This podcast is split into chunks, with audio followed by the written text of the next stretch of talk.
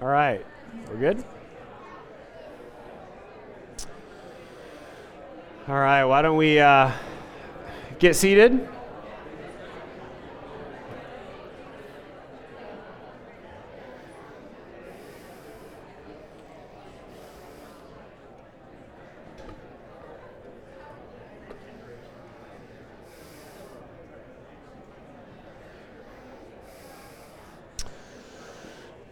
All right, well, good morning, everyone.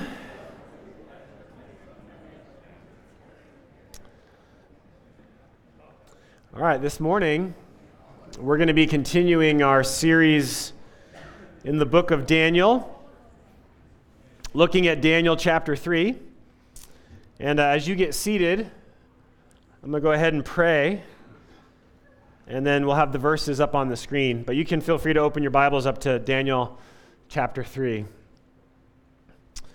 Lord, thanks for this morning and this opportunity to uh, be together. God, we uh, are reminded in our worship this morning that all of us desperately need you um, to live this life effectively, fruitfully.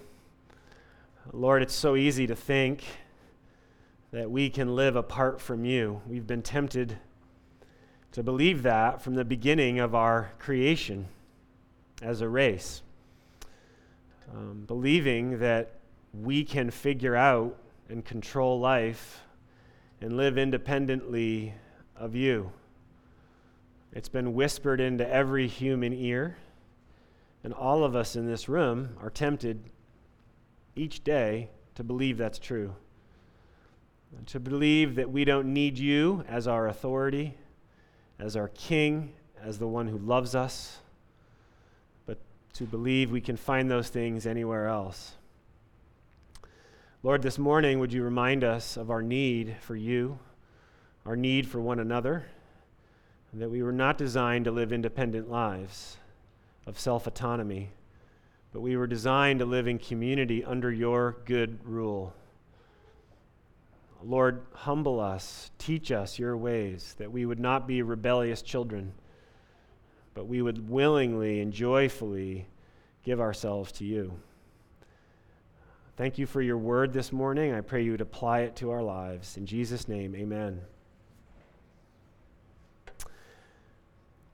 Um, so, Daniel 3 is a long chapter, so I'm not going to read the whole thing.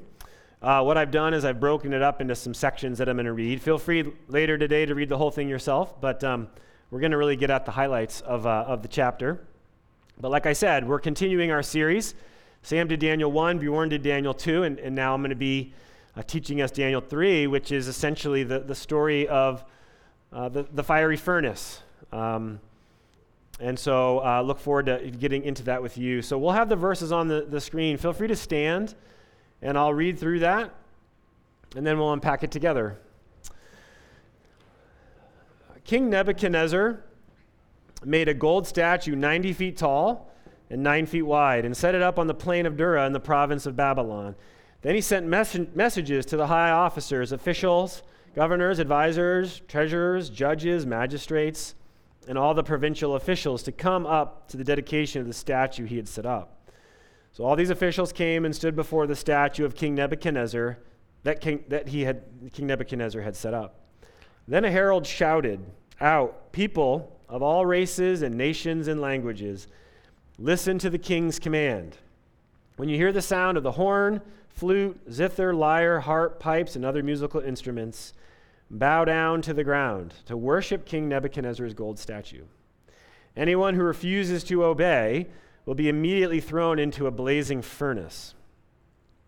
Now we're skipping down to verse 16 through 18.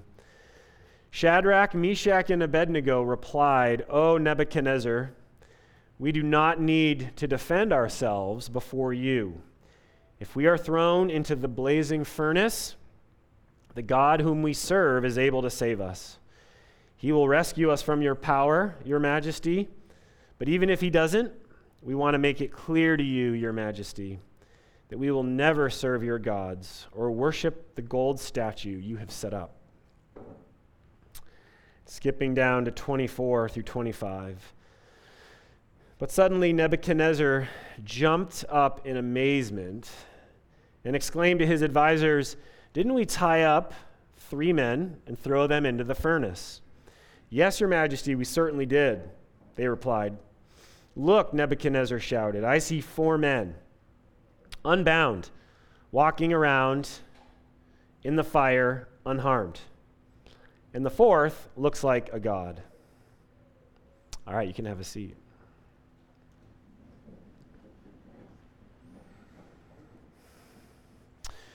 Uh, so, a little refresher on Daniel. Uh, people of Israel have been taken in exile due to their sin and their selfishness as a people into Babylon, into King Nebuchadnezzar at the time, one of the most powerful kingdoms and kings in, in the, in the ancient area.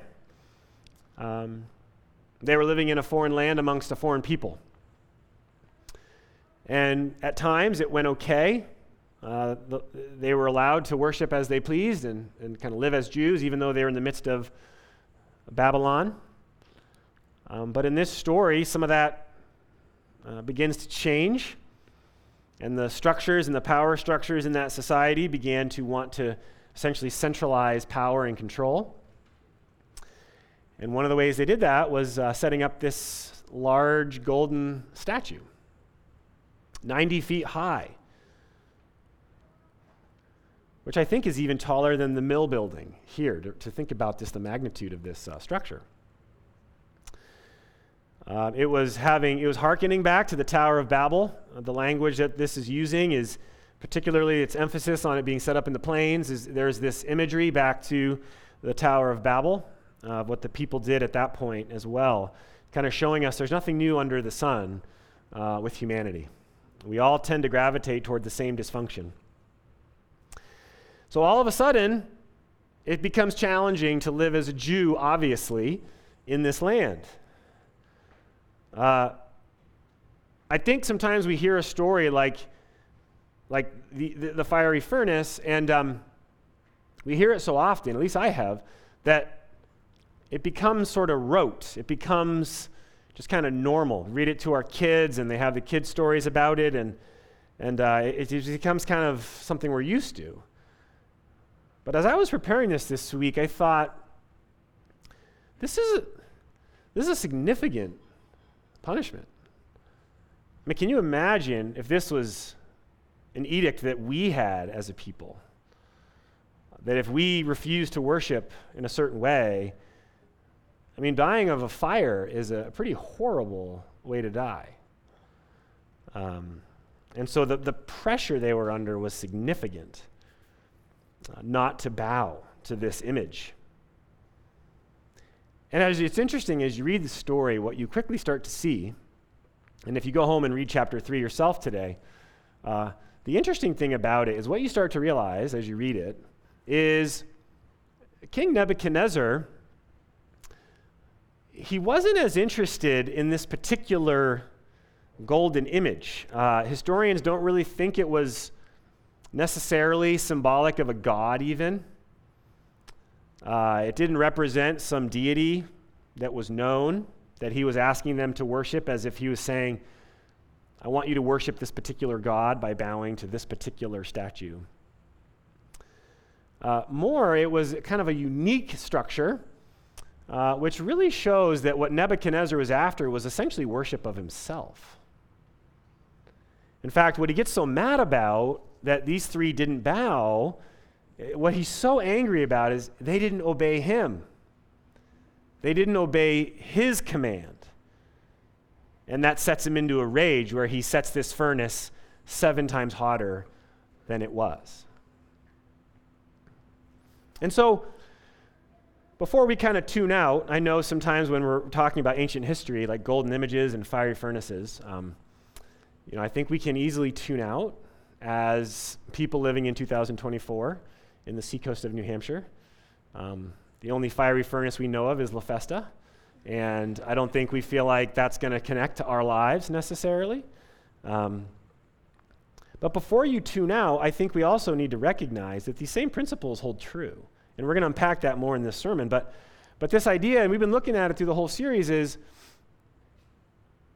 in New England, where we live now, in our time and place, the reality is we also have unique pressures as Christians, following the one true God, following Jesus Christ.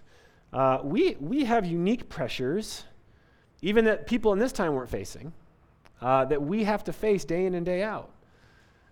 Whether it's in our families, in our workplaces, in our jobs, amongst friends, amongst neighbors, um, there are cultural pressures that make it challenging uh, to follow Jesus. And there are things that God asks us to take a stand on as the church that make us unpopular, uh, that make us controversial, that make us seem unloving.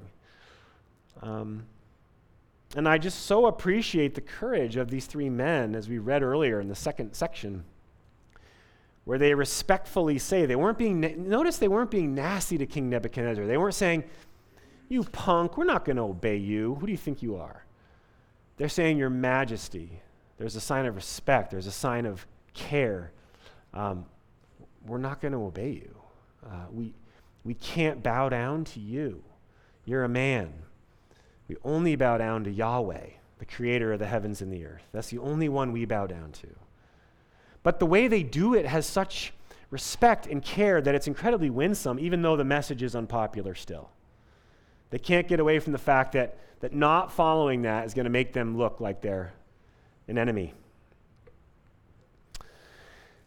One thing we see throughout the whole book of Daniel is there's this major theme, and it shows up, in, especially in chapter 2 that Bjorn preached on, the major theme of Daniel is basically that, that all earthly kingdoms and cultures and ways of life and belief systems, uh, they're all, in those sovereign individual systems, are all going to eventually come to an end.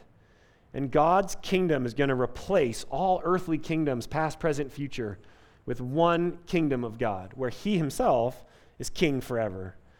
Uh, that's something that continues to be a theme throughout the whole book of Daniel. And so, the obvious conclusion that Daniel is trying to make is if that's the truth, if that's where we're going, that even this culture we're in now is going to pass away. The culture that we're facing now, the, the New England whole reality, the air we breathe here, event, it's not eternal. It's not going to last forever. but what will last forever is Jesus Christ and his kingdom. And so the wisdom is to say, follow him, not what's around you, even if it's unpopular. It's a beautiful image. Our hope is in a kingdom yet to fully come. But, but it's happening so soon. I think that's the thing we see in Daniel. Our time here is so short. So, as I thought about this, I thought, okay, to help everyone not fall asleep, let's start bringing it home a little bit. And what, what would be our equivalent I think you can't really make full equivalence, but, but what would be some similarities with this culture in Babylon to ours and where we are now? Sorry. it's awful with a microphone to do that. Um, are there any sort of golden statues, quote, quote, in our culture that as Christians um, we feel a, a pressure or a tension uh, to have to kind of submit to or agree with or obey or, or live under um, that is, is really not, thank you. um, I've never been a water guy when I preach sermons, but you know, I kind of find it annoying. But now I have to do it today, so I'm sorry. Um, Are, are there similarities we can draw in terms of what these three were under and what our culture uh, has set up? And I, I think, because I think one of the themes of Scripture is that humanity doesn't necessarily change in terms of the things that it, it heart, its heart desires, um, that it, it, it wants to promote, it wants to live for. That humanity, although cultures change and, and nations change and time changes, that the human heart is bent a certain way. And so I think you always can assume that things you find in the Old Testament they're going to have relevance to us today. It's just a question of what is it and what does it look like. It's going to look different because, for instance, in our culture, we don't have a system where one person could build uncontested a huge golden statue in the middle of Dover and no one would even have any con- contesting of it in our culture. Like there would be fighting, there would be issues, right? And I think, as I've thought it through, I think there are several. So I won't be able to unpack everything that I think our culture has kind of set up that, that makes it hard for Christians to live under. And we have to figure out as a church how do we how do we live under this reality? So, you know, I'm sure you guys have other ones that, that you're thinking of too. But the one that really jumped out at me that I run into a lot in my own life is the idea of, of individualism. In fact, uh, I was just with some people from the Midwest yesterday, and they relocated to New England. And they were making the comment that everyone outside of New England uh, views us with the perception that it's all about individualism here. And you're expected to essentially be self sufficient and completely independent while you live in this area. And if you're from other parts of the country, you may not be welcome. That's the perception they had. And they've kind of felt that at different times compared to the culture that they grew up in in Iowa and in, uh, I think it was Michigan. And that's not the first time I've heard that. Has anyone ever heard that? Or am I talking to people who. Has anyone relocated from the Midwest or the South and kind of feels that? Oh, okay, we got some agreement in the house. That's good. It's always good to make you kind of be on point with people you're talking to. Um, yeah, so I, I do think in the West it's a problem in general. But I think in New England, just like there's a huge stereotype in Western Europe of a similar thing, not so much in Eastern Europe, but in Western Europe and New England and the West Coast, there seems to be this heightened sense of individualism. And I think for Christians in every level of society in New England, uh, this does present unique problems for us as the church. And I think it makes us look quite a bit different, actually, from the culture around us.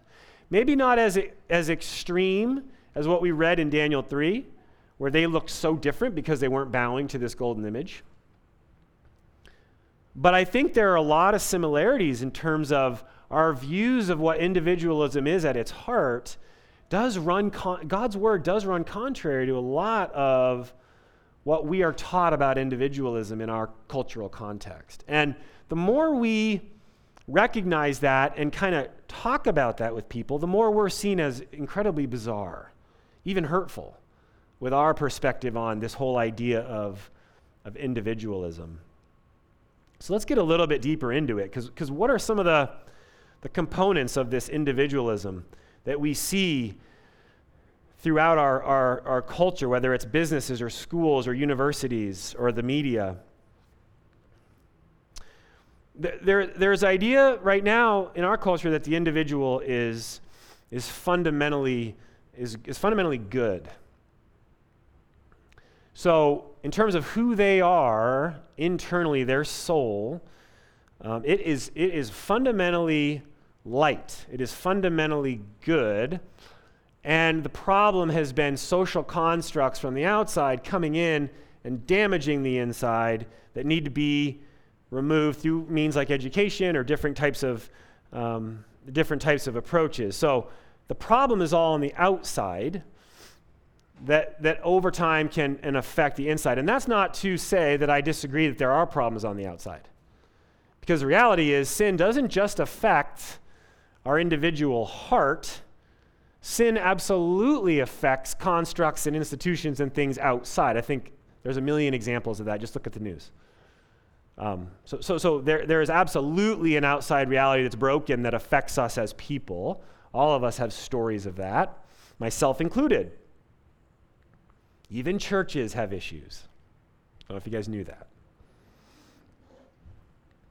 But to completely disregard the internal brokenness is what we're dealing with as a culture. That the individual is fundamentally good, and if you, if you disagree with that, you are a person who is going to bring bad to other people. You're going to hurt them. So this is one idea is the individual is fundamentally good is something I think we are pressured without even realizing it into agreeing with as Christians. The other one is that the, the individual is fundamentally in control of their destiny and can do whatever they want. In a sense that they are, they are sovereign over their life. And, and to get in the way of that is a mistake. Um, I think that Christians are pressured, the church is pressured to figure out what to do with that. What do you do with the fact that this idea of the individual is that they are fully in control of their future and their destiny? I think that presents a, an issue for Christians in the church. How do we navigate that? Another component um, is that the individual is the determiner of right and wrong. And so each individual has the authority uh, to determine for themselves what is good and what is bad, what is right and what is wrong. Um, and, and if you don't see it that way, then you're, you're, you're, not, you're not in line with what's true. And so I think for Christians, that's another area that's we feel pressure. How do we, how do we come alongside someone who thinks they have the right to control right and wrong? There's no outside uh, authority, uh, universal authority that would determine that. It creates problems. I think other areas of individualism is that we are uh, permitted to express ourselves in, in, any way we see fit in all areas of our life. So, self expression in all kinds of areas, uh, putting any sort of boundaries on that is seen as a problem. And so, again, this idea of self expression in all kinds of areas of life for a Christian is, is I think it's tricky. It's challenging uh, to navigate that. There's some pressure around that. Um, now, I think, I think where this starts to go, because um, here's the thing I'm, I'm tempted to live this way myself. I don't know if you guys ever feel a pressure to live this way. Does anyone feel a pressure to live in some of the constructs I just described? Trevor does. Thank you, Trevor. Um, I'll just speak for myself and Trevor. I feel pressure in every arena I just described to live that way, even as a Christian. And I think part of it is it's because the air I breathe living where I do. That's my point. But what is the problem with that? Well, I'll give you a couple examples. One, what I find in my life is when I try to live that way, and I'm tempted to live that way, and I, I function that way. Like I look at my day, I'm thinking, wow, I really lived the way I just described. I, I just kind of cave in on myself. I become incredibly self focused. I become completely uncaring about vulnerable people around me who I could actually tangibly help, but I'm not interested because I'm too busy trying to self actualize, maximize my own joy, maximize my own comfort, maximize my own ease. Uh, my heart for other people starts to grow incredibly cold. Um, I become someone I myself don't want to be around. That's a problem. When you're like, I'm becoming someone I don't want to be around, just think of how other people are starting to feel around you. The other problem with this is as I've talked through these categories, I think what you start to see is I'm actually being tempted to think I'm sovereign and that I am, a, in, in a sense, I am like God. So it's not just a selfishness problem, although I totally struggle with that when I'm tempted to live this way, but it's also a problem of I'm starting to see myself in a sense as God Himself. And that's an equally huge problem. But what's interesting as we think about that reality is I, I couldn't help but think of Genesis with that particular problem that we as humans face. And so you don't have to turn there, but I'm just going to quickly read it uh, Genesis 3, and this is the, be- uh, the beginning of the fall of humanity. Uh, listen, listen to what the, the enemy says to Eve. It's f- really fascinating when we think about what our culture is telling us about individualism right now. He says to her, as she's kind of going back and forth with him about this tree, he says, You won't die. The serpent replied to the woman. So she's saying, Hey, if I eat this, I'm going to die. And he's saying to her, You're not going to die. God knows that your eyes will be opened as soon as you eat it. And get this, and you will be like God, knowing both good and evil. So he's saying, God knows that if you eat this, if you buy into this temptation, that you're going to become like him.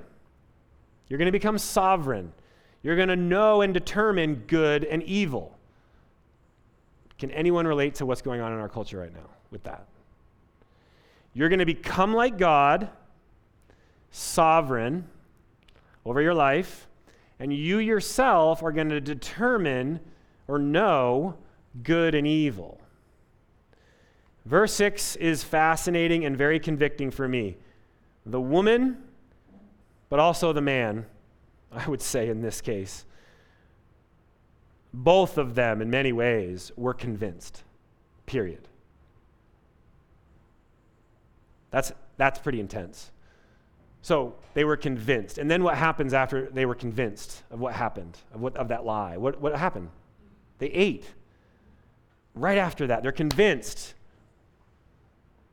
I think there's such a connection between what we see in Genesis and what we see right now in our culture related to individualism this temptation, this draw to be in control of our life, the determiners of right and wrong, uh, living independently of God and His good rule over our lives, being our own master, our own Lord.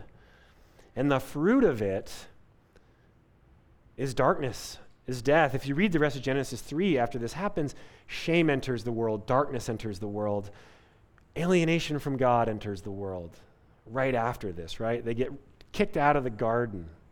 Things start to unravel. So we've looked a little bit at these pressures that we feel and the fact that as we as we get to know the Bible more, as we're in church longer, as we have good teaching from people like Sam and Bjorn and you know, you start to unpack the Bible more, you start to realize um, the Bible has a lot to say about these, this whole idea of individualism. It's not silent. Um, you know, some of these ideas of like, we're, f- we're fundamentally good. Well, the Bible would say it's a lot more complicated than that. We're made in God's image. We have unbelievable value, the potential for good. But sin has damaged us, it's corrupted us, it's made us have this incredible need for God Himself to res- restore us and redeem us. All of us face that reality. The idea that we are in control of our lives. No, the Bible paints a picture of a God who, who is sovereign over us and we belong to Him. The Bible is clear. We don't belong to ourselves. You don't live to yourself or die to yourself, is what Paul teaches. Who's the determiner of right and wrong from the very beginning in the garden up to the Ten Commandments, up to Jesus' Sermon on the Mount? God is the one who's in control of right and wrong. Uh, he is the one who sets the standard and the boundaries. He is the one who's in control of ethics, morality, goodness. We look to Him, not to ourselves. And in terms of self expression, in all areas of life, whether it's money, food, entertainment, there's boundaries on our lives. We know that. In fact, we would all say we're living our healthiest when our lives have boundaries, right? When we're just doing whatever we want to do, like if you left a nine year old by themselves with access to the internet and access to the fridge, what would happen? I don't even need to answer that. My son is right there. He'll tell you. No, the mo- and the thing is, the more that we come to these truths and get rooted in what the Bible teaches about humanity, what we come to see is we don't need to be out there on our own, self autonomous little beings. We need to be in the church together. We need to be in relation. That's why this Sunday morning is so important in community groups and the different rhythms of the church. We need to be with each other and under the good authority of God and His Word in our lives. That's actually where we're going to function and flourish the most. Not by ourselves trying to figure this all out. So the question becomes who put that statue up in our culture? Now, uh, we've seen uh, this, this golden statue of individualism and self rule. Um, and, I, and I think just to briefly touch on, and again, you guys are going to have a lot more ideas of where this individualism came from. Um, because in the text this morning, we see that this golden statue, where it came from, because it's important to know where things come from, because um, it can help you start to unpack where the lies are. We see in this in our verses today in Daniel 3 that this golden statue uh, came really from Nebuchadnezzar's heart and his rulers who were ruling with him. Because you got to remember, at the time, Babylon had a large, not wasn't just Jews who were in exile in Babylon, it was multiple nations and multiple languages. So there was this real melting pot of culture that essentially something like a golden statue could really assert control over. Um, interestingly, the fact that it was gold that was used was representing, and there's ancient documents that talk about this. It's actually pretty interesting. They, they chose gold because it was representative of this is going to be an eternal kingdom. So, what Nebuchadnezzar was saying was, this is the last kingdom. The kingdom I have set up in Babylon is forever. And that's gold was symbolic of that. And so, essentially, they're trying to gain full control over this varying people that were in Babylon to set up this eternal kingdom. It actually sounds a lot like what the Nazis were trying to accomplish uh, in Germany. So, again, there's nothing new under the sun.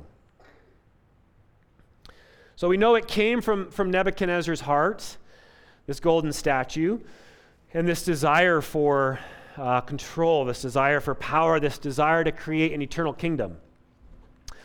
In our culture, you know, where where did this idea of individualism come from to help us start to put the pieces together a little bit more? And again, I'm not going to be able to unpack all of it at all, but there, here's a few things that might be helpful for us as, as we think about how do we get to where we are.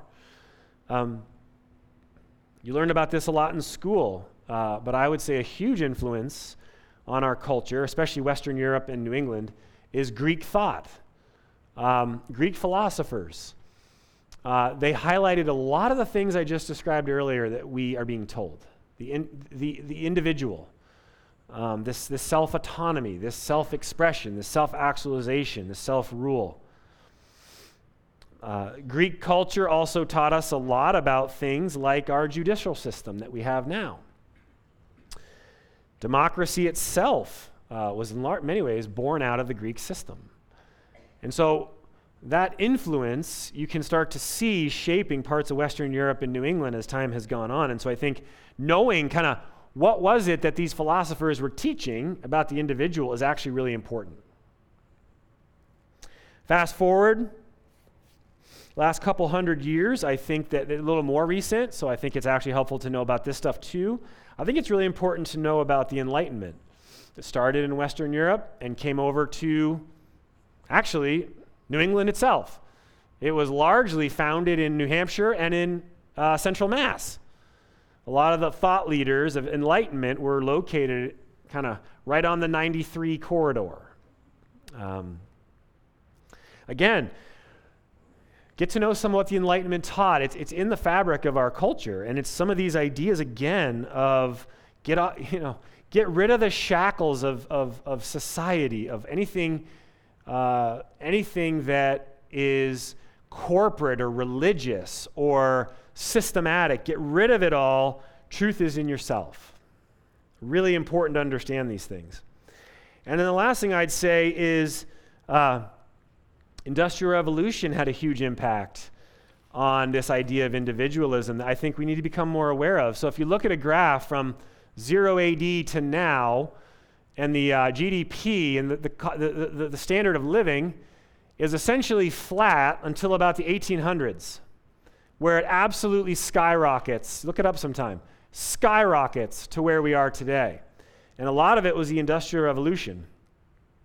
And so, what's happened, especially after the World War II in our culture, is we've had an incredible amount of uh, financial security, financial ease, uh, comfort, um, which has led to more and more and more isolated living and existence because we have the healthcare, the means, the, the uh, financial realities to be able to essentially take care of ourselves. And so I think it's actually distanced us as a culture in some positive ways with all these things we've discovered, but also in some negative ways that I think make us think we can just be financially independent and on our own.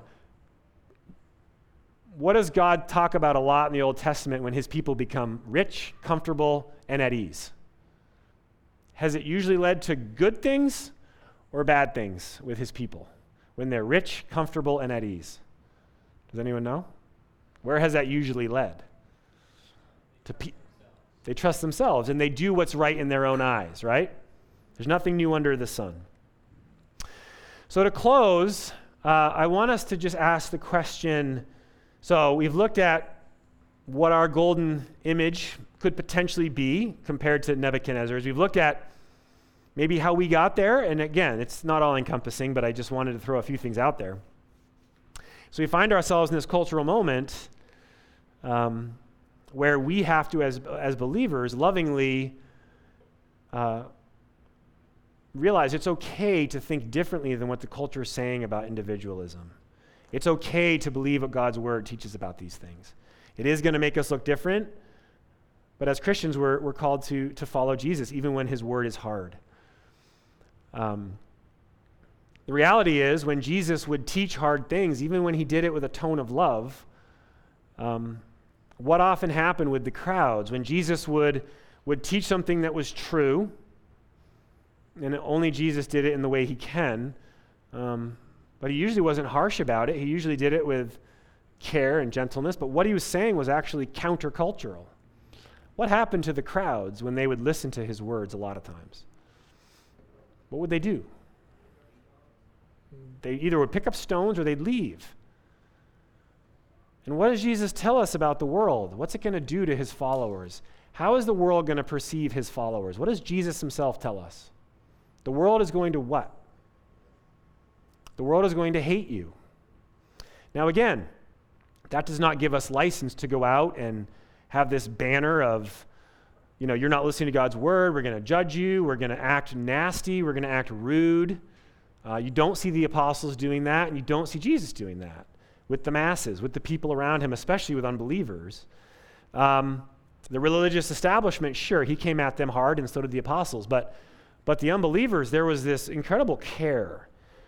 Um, so it's not licensed to go out and bash the school district or your neighbors or your, your company uh, and to act like a punk. That's not, that's not what this is. It's just the reality is, as we share with others and live in such a way that we're showing we don't agree with all that's being shared about individuals, no matter how we do it, people are going to disagree with us. And they're going to say, You're wrong. And you're, you're mean. And you're not, you're judgmental. And your, your thinking is darkened. And we have to expect that. But that's why we need one another. We need to be under the Word of God. We need to be in community with each other to sustain this.